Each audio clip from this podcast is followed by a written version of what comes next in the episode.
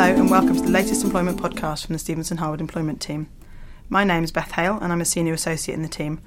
I have with me Parvis Ghani, an employment partner, and today we're going to be discussing data subject access requests. Many employers find dealing with subject access requests tricky and cumbersome. We're going to talk about some practical tips on how to make them slightly less daunting. So, before we get into the detail, what is a data subject access request? Well, an individual's right to check whether their data is being processed lawfully forms a major part of the data protection regime in the UK. Now, this is embodied in an individual's right under the Data Protection Act 1998 to make what is called a data subject access request, which entitles them to know whether a data controller is processing any of their personal data, and if so, to be told what it is, its source, why it is being processed, and to whom the data may be disclosed.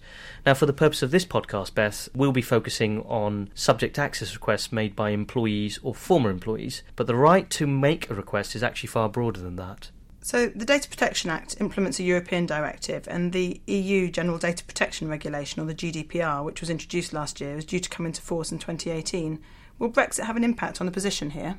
Well, as is the case with so much of the post Brexit situation, the short answer is we just don't know. However, the indications are that this is an area which will not change much at all.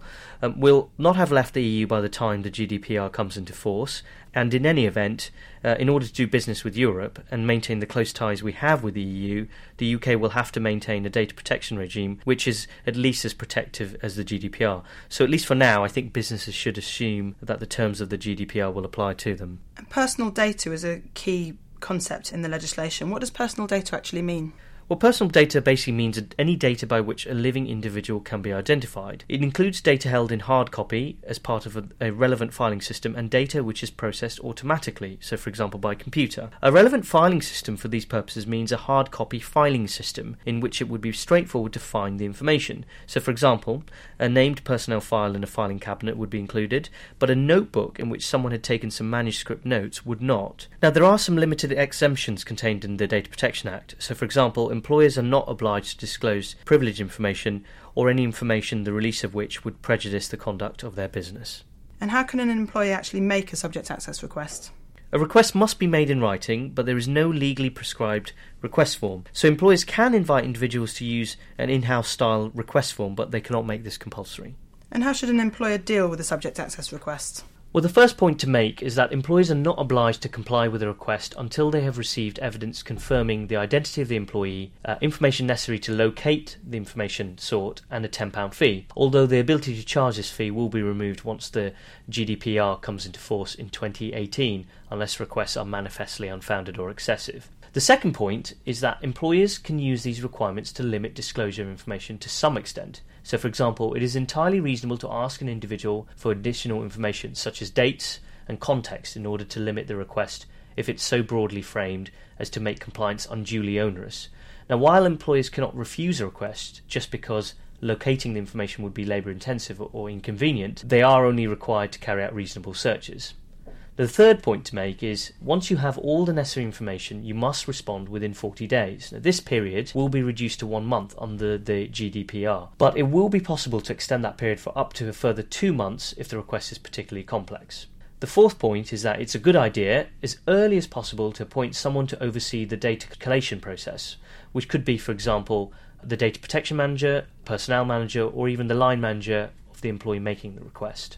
The fifth point is that taking legal advice on the process can provide protection of privilege to some of the correspondence in relation to the request. Lawyers can also help with identifying which data is exempt from the request. The sixth point I want to make is you should consider carefully how to carry out the electronic searches and keep a record of what has been done. Now, don't be tempted to make changes to the records as a result of receiving the request, apart from routine amendments and deletions, even if the information you find is inaccurate or embarrassing. Now, finally, uh, the response to the employee must be in writing, and it's a good idea to give them some explanation of the process followed to limit the risk of challenge. And can subject access requests be used as fishing expeditions or as a means of obtaining some kind of early disclosure in a litigation process?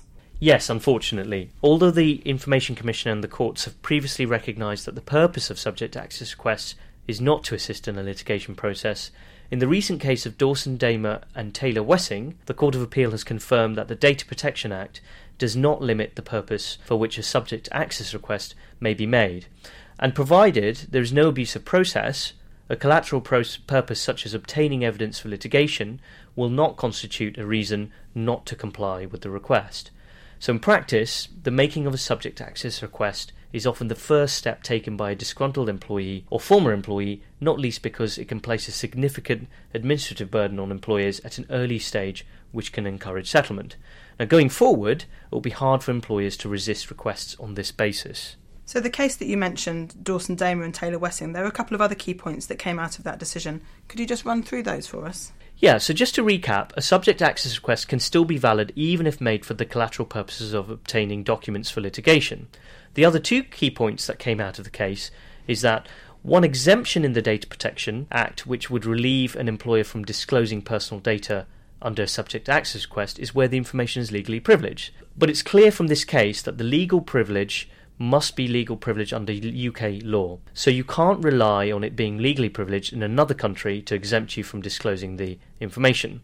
The second point is that it's not necessary to disclose the personal data if it to do so involves a disproportionate effort in searching for or, and supplying copies of the data. But I would exercise caution relying on this point. This is inconsistent with the Information Commissioner's guidance, and they may take a different view if a complaint is made to them. In addition, the threshold for this is quite high, so as an employer, you would have to show that you have taken reasonable steps to comply with the data subject access requests. In fact, the Court of Appeal did say that where and so far as possible, subject access requests must be enforced. And what happens if complying with a subject access request would result in the disclosure of some third party information? Now, if a third party can be identified in a particular document, an employer is not obliged to comply with the request unless the third party consents or it is reasonable to comply without consent.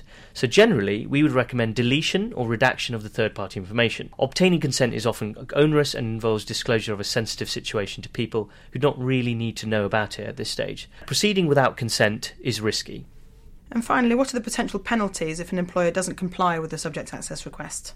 Now, if an employer fails to comply or does not comply properly, an individual can apply to the Information Commissioner for a determination or an enforcement notice. They can also apply to the courts for an order for compliance or com- claim compensation. Now, compensation is rarely awarded, and an employer has a defence if it can show that it took such steps as were reasonable in the circumstances to comply. Now, in practice, a complaint to the Information Commissioner is the most likely step, as it does not cost the individual anything. It's worth bearing in mind that failure to comply with an enforcement notice issued by the Information Commissioner is a criminal offence. Now, having said that, the Information Commissioner will only issue a notice after considering whether any failure has caused the individual damage or distress, and he will not require organisations to take disproportionate steps to comply. Thanks very much, Parvis, and thank you for listening. Remember that you can subscribe to our podcast series on iTunes, Stitcher, or SoundCloud, or by going to our website at shlegal.com.